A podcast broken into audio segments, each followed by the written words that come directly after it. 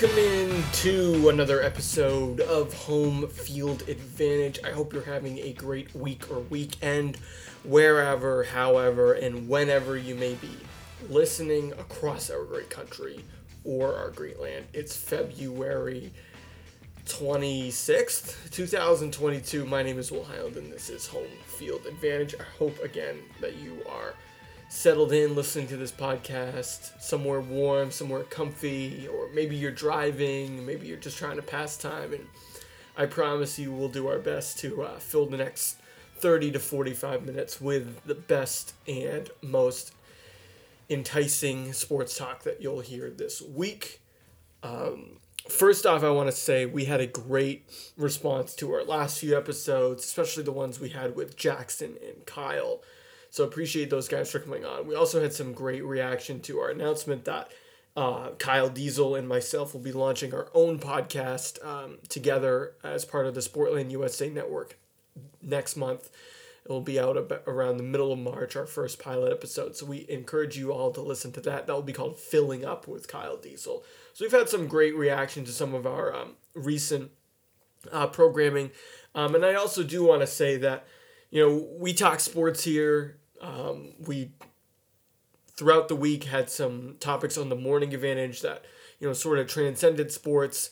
Um, you know, obviously, earlier on in the week, we had the story with Phil Mickelson and then it goes without saying uh, what has happened over the past few days on the global stage that has impacted the sports world um, and that's impacted every part of uh, uh, life, especially in Europe. So we definitely want to like you know drive home the point that you know we're a sports show. Um, we talk about sports, uh, but we're not oblivious to what's going on in the uh, in the real world out there. Uh, and, you know, I will say a new story broke today about the Red Sox releasing a minor league player uh, after he basically went on some sort of Twitter rampage where he uh, proceeded to insult every single uh, race, religion, ethnicity, what what have you, uh, across the globe. So, um, you know, it just goes to show that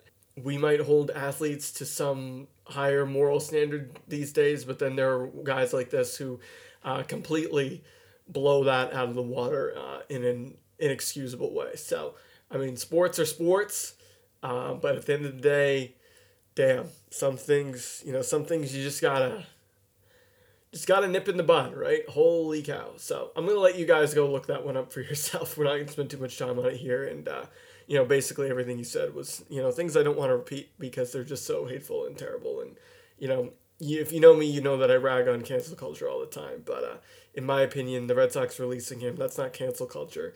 Uh, if you, you know, make religious slurs about essentially about your uh, team's general manager, then you deserve to lose your job uh, eight days a week. So we'll leave that at that. Um, today's show is going to be all about the mailbag segment. Uh, we're also going to tease in um, a new segment at the end of uh, the show that I'm going to start to do. Um, I'm not going to announce it until then. Uh, in our business, we call that a tease. Um, but we decided this week to take listener questions because in the past, I feel like I talk about what I want to talk about. I don't talk about um, what is, um, you know, what is on the minds of our listeners. Um, and I should do a better job at that as a host of a program.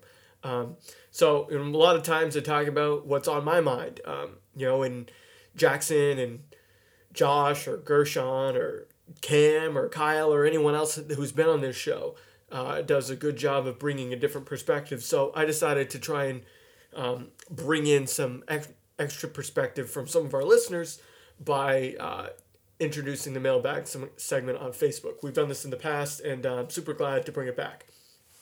The way this is going to work is uh, I'm going to try and group the questions by sport genre. Right now, there's only three sports on the docket, uh, and the last one being hockey, and we'll we'll leave the NHL talk for the end uh, because it ties in uh, to the tease that I just mentioned. So without further ado, I'll shut up. We'll get into the sports takes. Um, first one is from Brendan, uh, up in Toronto. He and I used to write together at Baseball Hot Corner. He's a super, super nice dude. And he's got um, a really diverse palette of sports teams that he likes. I'm pretty sure he's a 49er fan in the NFL. Uh, but of course, being from Toronto, he likes the Blue Jays and the Argonauts up there in the CFL. Um, but then in the Premier League soccer, he likes Leeds United which I gotta say, I think he's the only Leeds United fan I know. Um, especially since they were only promoted to the Premier League, what, two or three years ago? Uh, something like that. So good for Brendan. His question is about Leeds, and he wants to know if Leeds will stay in the Premier League. Well, if you look at the table, uh, the Premier League table, for those of you who don't follow, uh, is unlike anything else in sports in my opinion, like it is a weird sort of standings uh, mechanism where if you're not in the top four, five, or six, it's hard for you to get out of the Premier League and play in other tournaments. Not necessarily get out of the Premier League, but you know, expand your schedule offering. Um, but if you're in 18 through 20, uh, you'll actually get relegated and you'll get dropped down to the uh, European or the, sorry the English Championship uh, League, which is the tier below the Premier League. So pretty interesting that Leeds, uh, in Brandon's que- Brendan's question, excuse me, is 16th. So they are two spots off of being relegated. Um, and if you look at the way that they've been outscored, and I think at their last four Premier League games, uh, they've been outscored something like 14 0. Uh, they gave up six to Liverpool, I think, in their last match, and then this morning they get they gave up four to Tottenham, uh, and you know really really are hurting in goal differential. I think they have the worst goal differential in the Premier League outside of Norwich, who is in last. So not not great at all. Uh, they I think they've conceded 60 goals this year um, which I think is even more than Norwich, and Norwich is last in the in the Prem. So not a great, not a great defensive uh, side there uh, in Leeds. So to get to Brendan's question, I don't know. I'm gonna have to look at their fixtures right now. Their their road ahead is not great. Um, they still have to play Chelsea and Arsenal and Man City. Uh, I think three out of four weeks they play those sides. Uh, and you know, Man City's first in the uh, in the Premier League. Uh, Chelsea's, I think, third or second. Uh, I think third. I think Liverpool's second. Uh, and then Arsenal's hanging around in fourth or fifth, depending on the day. So they're to have to play some top clubs in the league uh, in all during that mid to early April stretch. So that's to be tough. They might be able to pick up some points against somebody like Norwich or Southampton, Watford, who they play in about a month or so. Uh, maybe against Aston Villa you know, but you know they're going to go on the road to Leicester at King Power Stadium. That's a tough place to play. Then they're going to go uh, to Molineux and play Wolves, I guess. Um, so they have a tough schedule out of them, um, and because of that, um, you know they are lucky that they get Chelsea and Man City at home. But I mean, you can't bank on taking any more than a point away from those sides, in my opinion. So yeah, Leeds. I I don't see the future looking bright for them this season. I don't think they're gonna like find their way out of, uh, you know, the the bottom five, but they might be able to keep their way out of the bottom three. So for that reason, and especially how dreadful, um, uh, the Norwiches of the world and the uh, Watfords of the world have been. Um, you know, Burnley, they've been able to steal some points away uh, from some squads across England, including you know my side, uh, Tottenham. So I think Burnley and Everton might find their way above Leeds. I mean, the point structure is pretty tight right now. I mean, you're looking at Brentford uh, with 24 points at 15th, Newcastle at 14th with 25, and then you know you can drop all the way down and uh, Watford at night at 19th as 19 points. So they're all kind of separated within a game or two. So it could be pretty close. But I guess to answer Brendan's question, uh, I think they'll stay in the Premier League, but it's going to really take them cleaning up on some of those lower tier opponents. All right, Josh Ricker, also a friend of the show. He's been on the program before. I've been on his show as well. He has a great podcast uh, out now with some other guys from Maine where they talk about this stuff a lot more eloquently than I can. Uh, but he wants to know how long will Antonio Conte last at Tottenham as their manager. Now, again, this is my club, so I'm going to try and sound as educated as I can about the subject. But just to put it in perspective, since I started following the Premier League, I'd say maybe early 2019, I started following it. Um, sort of after the World Cup of 2018, I started playing FIFA, started getting into it. Like I always sort of was magnetized toward it in a way because I, you know, I'm a believer that more sports is is good sports. Like the more sports you like, the better uh, your fandom is. Like, you know, some of these American soccer fans who hate the NFL, or some of these NFL fans who think the NPL sucks. Um, like I get it, you're tribal, but I mean the same thing is with NBA, NHL people. Like I just find that the more sports you follow, the better your life is. So I started following the Prem in like early 2019. I didn't really have a club, um, but the manager of Tottenham at the time was this guy named Mauricio Pochettino. All right, so he brings them on this Cinderella story all the way to the Champions League final. Uh, they play Liverpool, they lose to Liverpool. You know, then they go, you know, they bring back pretty much the same roster uh, in 2019. Uh, he gets off to a bad start. They sack him, uh, which is the bridge term for firing somebody. Uh, then they bring in this guy, Jose Mourinho, who's such a, uh, Josh called him a heel of the sport. that's pretty much his personality. I liked him. He really drew me to Tottenham because I was on the I was on the fringe of either liking like Liverpool or Arsenal or Chelsea or Tottenham. I, I knew I didn't want to like one of the Manchester um, teams, so I really you know drew myself to either you know a, uh, somebody that liked liked a club in London or liked a club in Merseyside. Uh, but I eventually found Tottenham uh, because of Jose and because of the uh, all or Nothing documentary that was on uh, sorry on Amazon. So that's that's what drew me to Tottenham. But this all gets to Antonio Conte being that Jose Mourinho did not last long at Tottenham. Uh, I think I became a Tottenham fan, so to speak, like sorry, uh, like early to mid twenty twenty. Um, Jose Mourinho was out of there by April 2021. Uh, so he was a manager for less than 18 months. All right, so then they bring in this guy, Nuno Espirito Santo. Basically, your quintessential vanilla football coach. Like, he's not hot, he's not cold, he's just sort of nobody. Like, he just doesn't do anything crazy tactically. He's not really charismatic. If you think about some of the best uh, football managers around the world, they tend to be. I mean, you can go even as close to home as somebody like Bruce Arena, right? Like somebody who's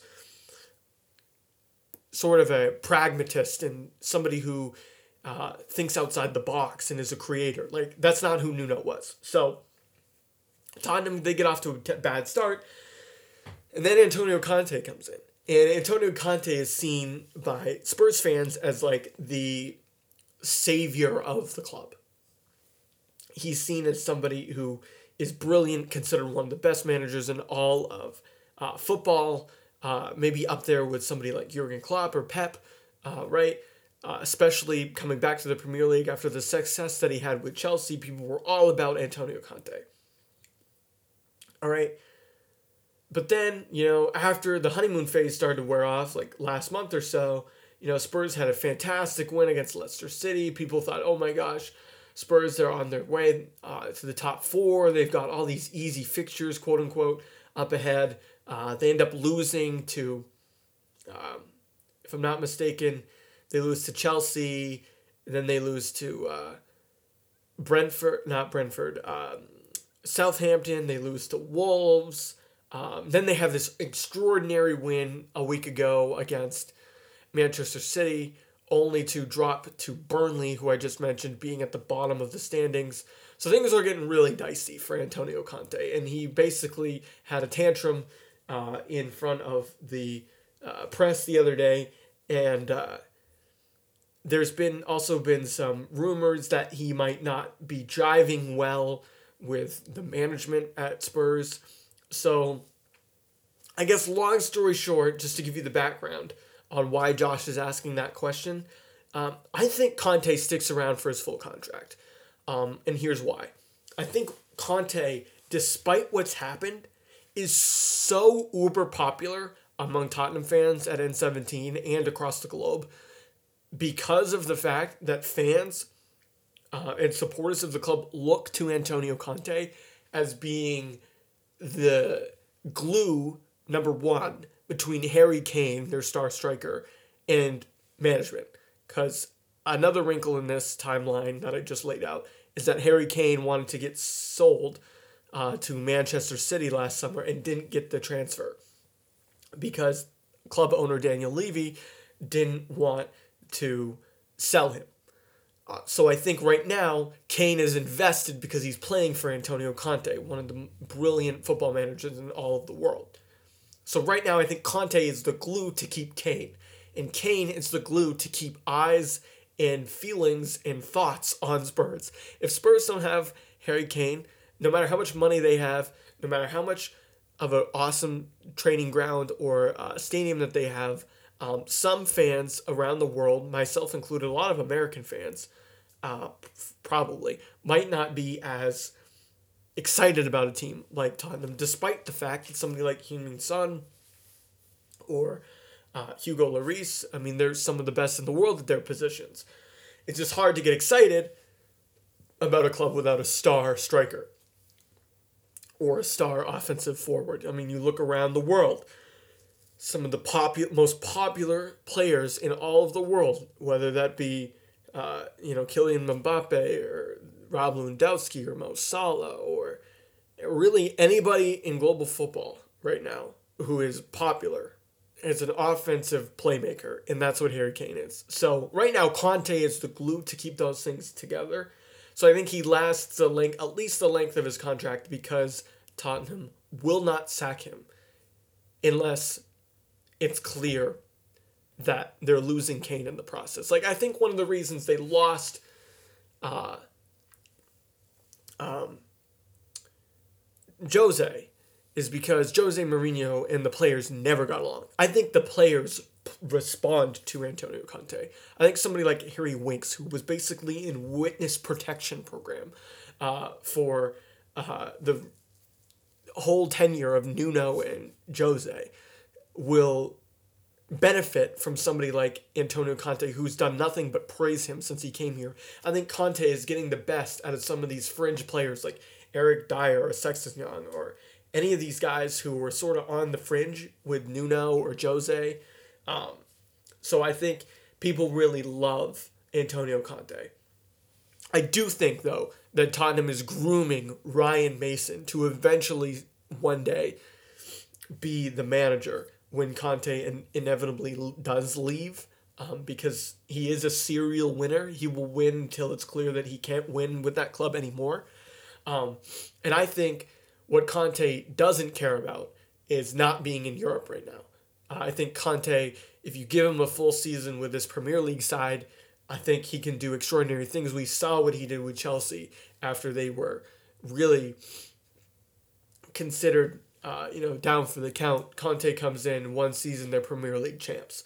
So I can see that happening. Um, maybe that's best case scenario, right? I mean, that that it truly is best case scenario is you keep Kane, you keep Son, you keep the band together, you keep Antonio Conte, and then come the summer transfer window, which another reason why they're going to keep him is because they think his he can leverage his relationships around Europe uh, to get better players in in a larger transfer window. I think all of that he'll stay, um, especially if he can lever again leverage his position with all those guys to have a have a position going forward of strength in the club. Uh, where he truly believes, like, let's say best case scenario is they get into top four this year, they're in the Champions League next year, they're competing for the Prem. They might not be as good as Liverpool or Man City. No one's saying that. Um, but I think if people can see that there's improvement uh, and that there's a window to win, then he'll stick around. Uh, I guess the ultimate uh, reason for his downfall could be that he might he might not get along with Levy any longer. He might uh, lose the locker room. We'll see. Um, but by and large, I think Conte is here to stay at least for the remainder of his contract. Although Josh did ask me that about Jose Mourinho last year, and uh, I was dead wrong. So I could be dead wrong. I hope I'm not. Look, Spurs could win the FA Cup. That's another thing. People always talk about Spurs not winning a trophy. That's valid. Uh, I'm a recent fan, so it doesn't sting as much when people say that. But I mean, if they win the FA Cup and they're in the top four and they're competing for the champion in the Champions League next year and competing for the Premier League again, I think Conte's done his job, and I think he'll stick around. All right, we're going to switch gears here and talk MLB real quick before we merge into uh, the uh, NHL talk toward the end of the program. But first, I want to tell you quickly again about what we have coming up here at Homefield Pod. So, as I mentioned at the outset, we have a ton of cool stuff coming up. We'll have our new pod with uh, Kyle Diesel called Filling Up with Kyle Diesel. That will be out in about two and a half weeks. So we're really looking forward to recording that pilot episode for you all. Don't worry, this show's not going anywhere. My morning show isn't going anywhere for the time being. Home field advantage is just expanding as part of the Sportland USA network with a sister pod, so we're super excited about that. You can also read any of our content that we have over at Sportland USA. Occasionally I tweet it out so you can follow us there at Sportland USA and follow us on Twitter at Homefield Pod and on Instagram at Homefield Pod. Encourage you to like, share, and subscribe to this podcast. We're having a ton of fun doing this all, uh, including all our listeners in the pod. Um, and you know, you might notice that our previous two segments. I mean, I spent 15 minutes talking about Premier League football. Uh, if you told me that two years ago, I would have said you were crazy. Uh, that's just another example of why uh, I really enjoy this podcast and having all the listeners contribute is it allows me to grow my fandom. It allows me to become a better podcaster. It allows me to create better content for you guys. Um, and and you guys really, as the listeners, help me uh, create create this content um, by submitting uh, questions and contributing and just talking to me throughout the week about sports. You know, occasionally I'll DM somebody like Jackson or you know, I'll have a chat with uh, Brody and or with Josh about all these different sports, and uh, you know, I think that's I think that's what keeps uh, keeps us interested. All right, speaking of interesting topics, moving on here. Our next question comes from Dan, Dan Stadden, former co-host of mine when we did our pod at Colby Sawyer went back in the day. Dan wants to know how do you think talks between MLB and the Players Association pending Monday's result or lack thereof will affect the game as well as the attitudes between the organizations in the near future? That is a great question, Dan. And here's why that's such a great question because the attitudes between the two towards each other has been piss poor for years. It's just really coming to a head now because you know you they had been operating at you know a labor status quo for lack of a better term for several years uh, but we saw during the COVID pandemic in the shortened season of 2020 that there were tensions building between the two sides about the future of the game and the uh, collective bargaining agreement. So I think that if the talks go worse on Monday, uh, and you know we've seen some player reaction, uh, whether it be from somebody like uh, uh, Jack Flaherty or some other pitchers have really been the outspoken ones. Um, we'll see what we'll see what happens.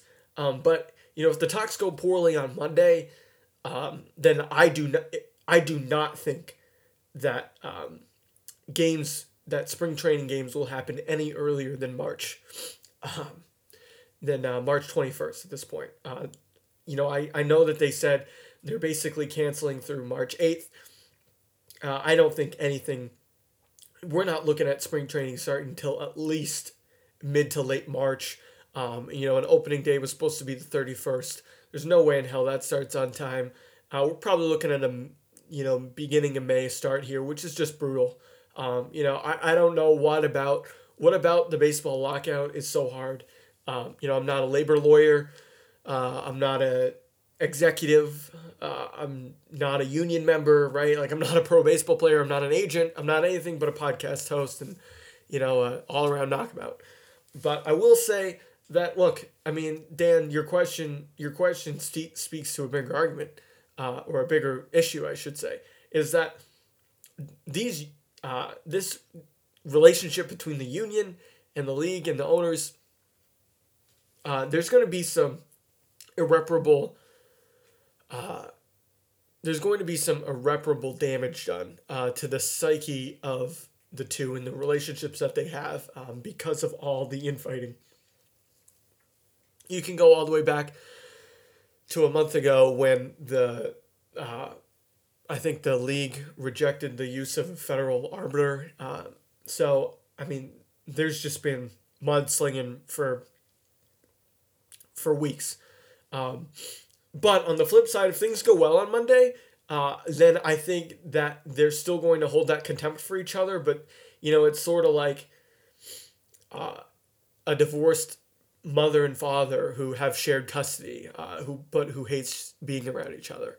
Um, you know, I think maybe you know if they get divorced when the kid's five, maybe they still sit together at the kids' high school reunion thirteen years later. Um, but in you know they're not they're not you know sharing a car on their way to the, their kid's uh, seventh birthday, if you know what I mean. So I think that's the, that analogy. I think speaks to the relationship going forward. If they're able to salvage something and the season's going to start on time, great. But they're not going to be doing any cartwheels or bringing each other out for beers anytime soon. Uh, with the way that this is going, at least from what I understand in the press. Um, so I think going forward, Dan, uh, time will tell. Um, but my my take has and what was and has been all along that it I wasn't going to get worried until February. It's now February 26th. Uh, March 1st is Tuesday. You know, that's unofficially the start of spring, in my opinion. Um, so, look, we've got a long way to go. And if there's not a deal done by St. Patrick's Day, then I'm worried it might extend far beyond uh, that uh, deadline that I was worried about. All right, we're going to switch gears here, talk hockey. We've got three quick hockey questions. Uh, well, Brody's Brody asked two. Uh, then Jack asked one. Brody's a great friend of the show. Uh, I think he's basically asking a big picture question about the Bruins playoff push. Um, so, I mean, I'll read out the whole thing. That way, everyone gets where I'm going with this. But Brody wants to know what are the Bruins' playoff prospects? How deep do you think they'll go? What moves do you see them making for the deadline? What's the current state of their team? Do you trade Marchand or Bergeron and look toward the future or gear up for one last big push? All right, so I'll start with the last one. There's absolutely no way you trade Marchand or Bergeron. If those guys don't retire as a member of the Boston Bruins, um, that will be a disgrace. Uh, you looked at what happened with Zdeno Chara. I think it was a disgrace that he was not uh, retiring as a member of the Bruins. Um, they could still, at this point, honestly use him. I, I really do think they could still use a guy like Chara. Call me crazy. I mean, the nerds will come at me with his Corsi stats and all that. But anyway, not going to get on a tangent. But they're not going to let Marchand or Bergeron retire uh, as a member of a team, not the Bruins. Um, now, I used to think that about Tom Brady. I used to think that about David Krejci. I used to think that about Paul Pierce, although I guess Paul Pierce sort of retired a Celtic. Um, but, I mean, Paul Pierce went on to play with what? The Nets and the Wizards or something like that? I mean, come on. So, when, you, when I look at Marchand or Bergeron, um, no way I think they should trade those guys at all. I think as long as those guys are on the team, you go, you go for it. I mean, as long as Brad Marchand and Patrice Bergeron are a member of the Boston Bruins, uh, you're a team that can compete for the playoffs. Uh, their leadership in is that good. Um, the way that they can command a dressing room is that good. Um, and let's not forget they still have Charlie McAvoy, David Pastrnak, Taylor Hall. I mean, Matt Grzelcyk even. I mean, these are guys who are pros who have been in the league. Um, this is a still a veteran group, which has uh, a ceiling, in my opinion, that still allows them to compete for a Stanley Cup. Are they a favorite or a top tier contender? Absolutely not. But their ceiling with those guys, as long as an opponent come spring sees in a seven game series, sees somebody like Brad Marchand or Patrice Bergeron on the other side of the ice, um, then they're then they're a for, still a force to be reckoned with. Again, that's not even including somebody like Charlie McAvoy, who in my opinion is top five defenseman in the Eastern Conference. Um, so yeah, as long as those guys are around, we're looking at a playoff push. Now, in terms of what their playoff prospects are, should be, I think they should try and. Uh, now, look, I know the East is way better this year than it has been in the past. No doubt about it. But, you know, when I look around the East, I still think that there's an opportunity for them to excel in out of the first round. They could beat a team like Florida. Right now, they're slated to face off against Carolina. I don't love that matchup. Carolina's whipped their ass three times. Um, but if the Bruins are up against Florida, Florida, despite how dominant they've been in the regular season the past couple of years, they can't seem to get it done. In the postseason, I feel the same thing about the Maple Leafs. The only team that scares me immediately would be Carolina or um, or the uh, Tampa Bay Lightning. I am not necessarily as worried about somebody like the, the Pittsburghs of the world or the Washingtons of the world or the Rangers of the world because Boston's played pretty well against them this year, a lot of times without their best players or, um, you know, without without all their uh, players healthy. So if that's the case, I look at, you know, I really look at those. What's your first round matchup going to be? Um, I in in terms of how deep I think they'll go. Uh, I think their prospects should be they should go they should go for the cup. I mean let's let's be real. What I just said about Marchand and Bergeron is absolutely right. Uh, I mean as long as those guys are on the team, you have to go for the Stanley Cup. I mean I'm old enough to remember what what was it three years ago we all got our hearts broken, Bruins fans. Uh, as long as that taste is still in their mouths, which I believe it is, especially for guys like Charlie McAvoy or Matt Grzelcyk, who were relatively younger at the time, right? David Pastrnak. I mean, you're going to be itching for that the rest of your career. So I think if you can have two Hall of Fame guys like Brad Marchand and Patrice Bergeron still around, you got to go for it. In terms of moves at the deadline, I have no idea. It would be great for them to go after somebody like, um, you know, uh, the the guy out there in uh, in Calgary, Sean Monahan. Although I they're so good, I don't think he's going to get dealt. Jared McCann, his name's been floated around. So is Tomas Hertl. They're playing San Jose tonight. We'll see. We'll get we'll get a look at Tomas Hertl. Uh, people have talked a lot about Claude Giroux. I like Claude Giroux. Claude Giroux would be awesome. I think the Bruins really need a depth at center. Um, you know, whether that's Hertl, whether that's who I think plays the wing. It could be Filip Forsberg who plays the wing. Um, there's a ton of names out there, but I think they need a depth defenseman on the particularly a right shot defenseman and I think they need a I think they need a center uh, depth of some kind. Now that's no knock on Charlie Coyle or Erik Haula or Tomas Nosek, but I mean, David Krejci ain't walking through that door. He isn't. Um, I wish he was. Uh, then you're again looking at a team that's uh, even more prepared to win a Stanley Cup. Um, and let's not rule that out either. He could come out of retirement, clear waivers, and end up uh, with the Bruins. Um, but I think in terms of if they're going to trade for somebody, I'm not on. I'm not in on Chychrun. I don't want them to go all out for uh, Chychrun. I could see them going for somebody like Nick Leddy or Scott Mayfield from New York Islanders. Um, if I was the Bruins, though, I I'd also entertain the thought of maybe going and trying to get Phil Kessel uh, to be that first line right wing alongside Marchand Bergeron. Um, so there's a lot of names you can go out and get. I, you know, I would prefer a second or third line center, and then a depth defenseman. Uh, but we'll see what happens. Brody also wants to know who I think the Vezina winner will be. All right, uh, that's going to be pretty quick, and it's in my opinion, it's not even close. Well, I should say it's a two horse race in my opinion. I think it's a two horse race between Jacob Markstrom of Calgary and Igor Shesterkin of New York Rangers. All right, they both have really strong goals against averages, really strong save percentages, really good wins loss records. I think right now the clubhouse favorite is uh, no doubt about it, uh, from New York Rangers.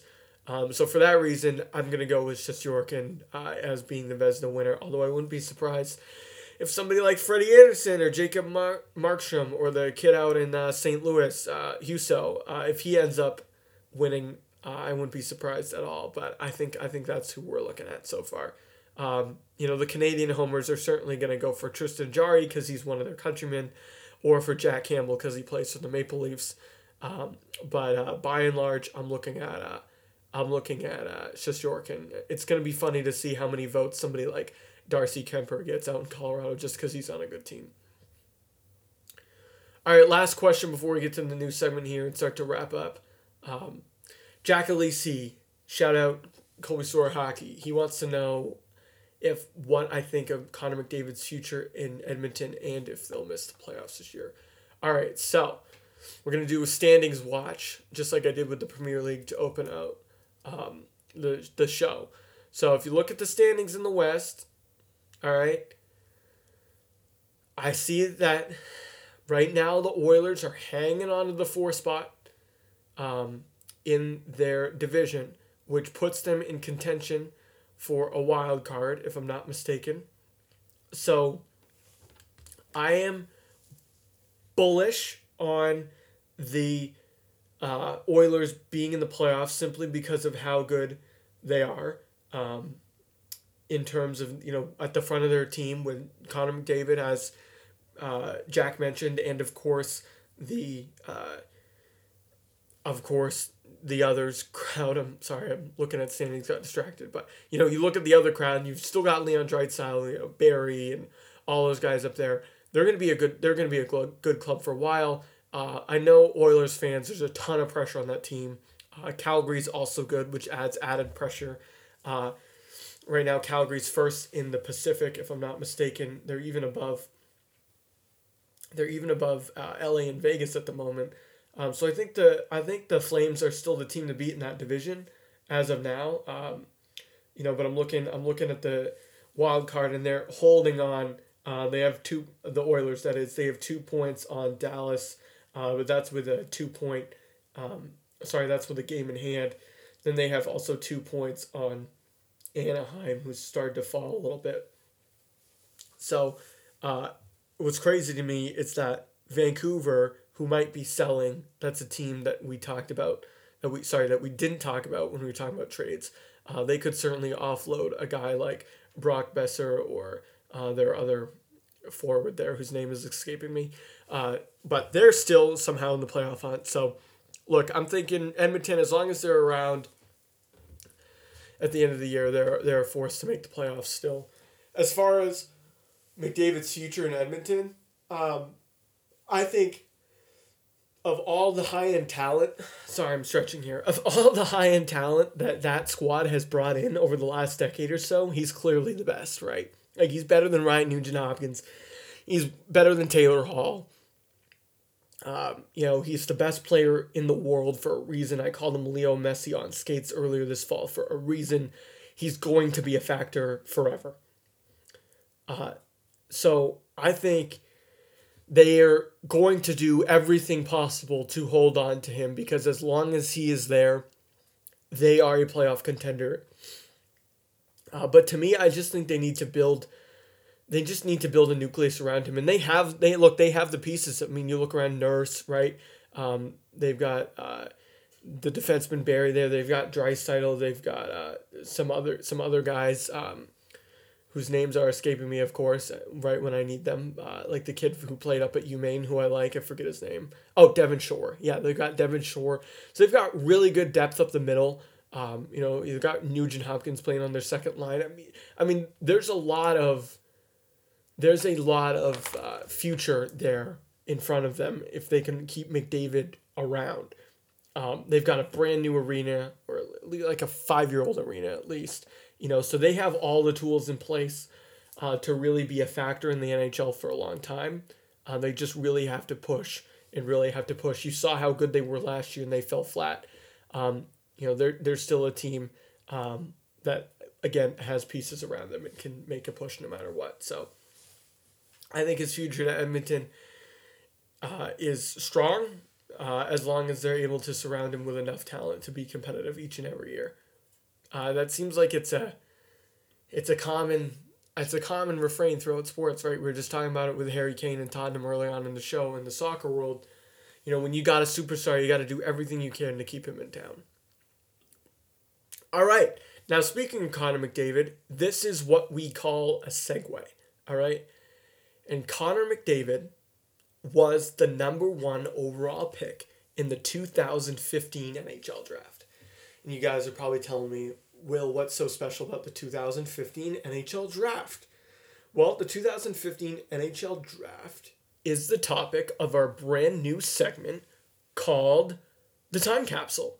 So once a week, once every other week, depends on depends on if I'm gonna try and weave in a can- daily cancellation into the show, but we are going to have a new segment where we look back at a team, a draft, a trade, a series, a game across any sport, anytime in the past, preferably probably pre 2018 or so.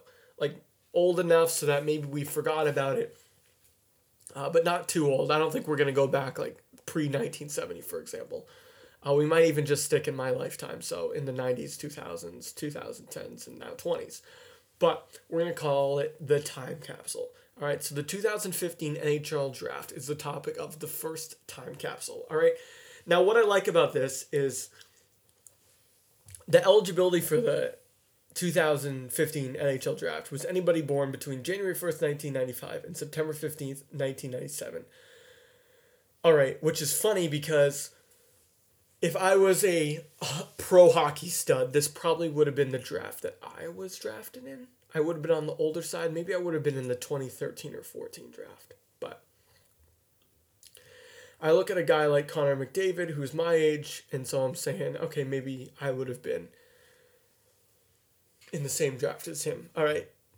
But if you look at the 2015 draft, 2015 also the year I graduated high school and started college, so a a warm place in my heart.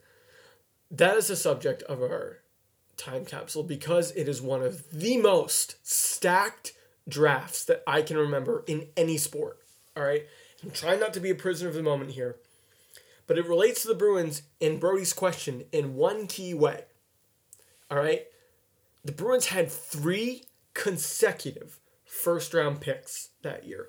One that they got from the Kings in the trade um, that sent uh, Milan Lucic uh, to uh, Calgary. Sorry, to Milan Lucic went to LA. All right, and the Bruins got Colin Miller in a first round pick in exchange for Milan Lucic. All right, they also traded Dougie Hamilton to Calgary and got another pick from the Flames. And then they had their own pick because they were middle of the road team in 2015. So they had three first round picks in the 2015 draft 13, 14, 15 overall, all consecutive. And here's who they picked Jakub Zboril. Okay, he's all right. He's a middle of the road, bottom, uh, bottom four defenseman in my opinion, uh, at the NHL level and uh, he's okay. All right. Then they went and got Jake DeBrusk. All right, we've talked about Jake DeBrusk. Uber potential. Could he easily go somewhere besides Boston, and become like a 30 year old scorer. And then they got Zach Senyshyn, who, for all intents and purposes, hasn't sniffed the NHL. But that's not the story of this draft. As I said, stacked draft. Started off with Connor McDavid, who we just talked about. All right. Probably one of the most can't miss prospects of my lifetime in all in any sport. All right, he goes number one overall. Jack Eichel goes number two overall to Buffalo. He ev- he eventually has now been traded to the Vegas Golden Knights. Dylan Strome goes third overall to the Arizona Coyotes. Great player. Mitch Marner goes number four to the Maple Leafs. Noah Hanifin goes five to the uh, Carolina Hurricanes. He's now playing for the Flames, though.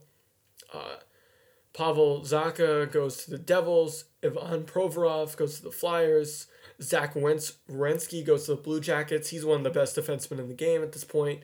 So that was a great pick. Uh, Timo Meier goes to the Sharks. Mikko Rantanen goes to the Avalanche. He's one of the best defensemen in the league now. So it's just a stacked draft. All right. Then you get to the Bruins picks. Somewhat of a whiff and that's being nice. Although let's be honest, it was an extreme whiff. Considering that 16 is Matt Barzal, one of the best two-way centers in the Eastern Conference. If the Bruins had Matt Barzal, they'd be a Stanley Cup contender. If the Bruins had Kyle Connor, who went number 17 overall, they'd have they probably would have never traded for Taylor Hall. They would have had a guy to play on Krejci's left. All right. Uh, Kyle Connor plays for the Winnipeg Jets. Great talent. He was taken 17 overall. Thomas Chabot from the Ottawa Senators taken 18th overall. He would have been a great defensive pairing, uh, either opposite McAvoy if he was a left shot. I don't know if he is or not. Or he could have been a second pairing. Uh, that would have been a really good uh, penalty killer to have on the team. All right. Then we've got Evgeny Svechnikov, not to be uh, confused with his older brother, Andre. Um, then you had Joel Eriksson Ek, great player. He plays for the Minnesota Wild. You had Ilya Samsonov, plays for I believe the Washington Capitals. Um, he's he uh, spent uh, shares time with Vitek Vanacek. Then you had Brock uh, Boeser, who I mentioned earlier, go to the Vancouver Canucks at 23. Great player. If the Bruins had Brock Boeser, they wouldn't need to go trade for Phil Kessel or, Phil Forsberg or Brock Boeser this year, as I said, because they would have already had him.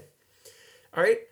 Travis Konecny at 24, again, would not need to go out and get a top six forward at the trading deadline this year if you had Travis Konecny on your team or Brock Boeser. But what do I know? You wouldn't need to go get somebody like Claude Giroux if you had Matt Barzal. But, all right, then we go down the list. You've got Jacob Larsson. You've got Anthony Beauvillier. Uh, you've got, whose name I probably just butchered because my French is not great. Um, so yeah, you had a lot of players there, but to me, the steal of the draft came at 35 overall in the second round. That was Sebastian Aho, drafted 35th overall to Carolina. He's one of the best forwards in the game now. Crazy. Crazy, crazy, crazy that he was in the second round of that draft. But, you know, you go on, Mackenzie Blackwood, good goalie now for the um, Devils. He was taken 42nd. Uh, Brandon Carlo, who the Bruins drafted 37th overall, has been great. Um, had to think maybe if Aho was available at 37, the Bruins would have taken him, but maybe if they liked him that much, they would have taken him in one of their first three picks. Now I like Brandon Carlo, but would you have rather have Brandon Carlo or, um, you know, Thomas Chabot? You know, would you rather have Ryan Lindgren or Brandon Carlo? So, I mean, over time, I think, would you rather have uh, Jakub Zboril or Thomas Chabot? would you rather have, uh, would you rather have um, Jake DeBrusk or Kyle Connor? I mean, the Bruins whiffed on that draft. Um, but, I mean, you just go through this draft and everywhere you look is uh, a great, um, you know, a great, uh, great talent. I mean, the, the Bruins also drafted somebody by the name of Jakob Forsbacka Karlsson in the 2015 draft in the second round, who I don't even think plays in the NHL anymore. I think he plays in the Swedish league. So the Bruins whiffed big time in that draft. They did have a ton of capital now I'm looking through. I mean, they had three picks in each round because they ended up taking they ended up taking uh, Jeremy Lauzon in that draft too. So damn. Think about all that they could have all that they could have done with that draft. Wow. They got a first and a second for Dougie Hamilton, and all they had to show for it was Jeremy Lauzon, Jakob Forsbacka Karlsson, and uh, Zach Senyshyn who is a bust, who wants to get traded. So, bad draft, but 2015 was a fun year. It was a good draft, and so therefore, I'm going with it. All right, I hope you liked that. We'll have some more of that segment in future episodes. I think it's a fun one, especially when we do a mailbag. that's going to do it for this episode of Home Field Advantage. If you've listened this far, thank you. Hope you enjoyed the program. It was fun. I love taking listener questions. It's a great time. I think we've got a ton of good stuff coming up here. Um, if you liked this, uh, please like, share, and subscribe wherever you get your podcasts. Uh, we'll try and do this more often, especially during the NFL offseason. You know, baseball ain't going to start anytime soon. Uh, we'll be back on Monday with our next episode of the Morning Advantage live on IGTV. And then we'll be back next weekend, of course, probably on Sunday afternoon, maybe Friday night, who knows. Um, to be determined with our next episode of Home Field Advantage. But I hope you enjoyed the program. As I said, uh, we'd love to hear what you th- hear what you thought. Drop a comment um, on our review uh, page on Apple or Spotify. That would be awesome. Um, but I hope you all have a safe, happy, healthy rest of your week.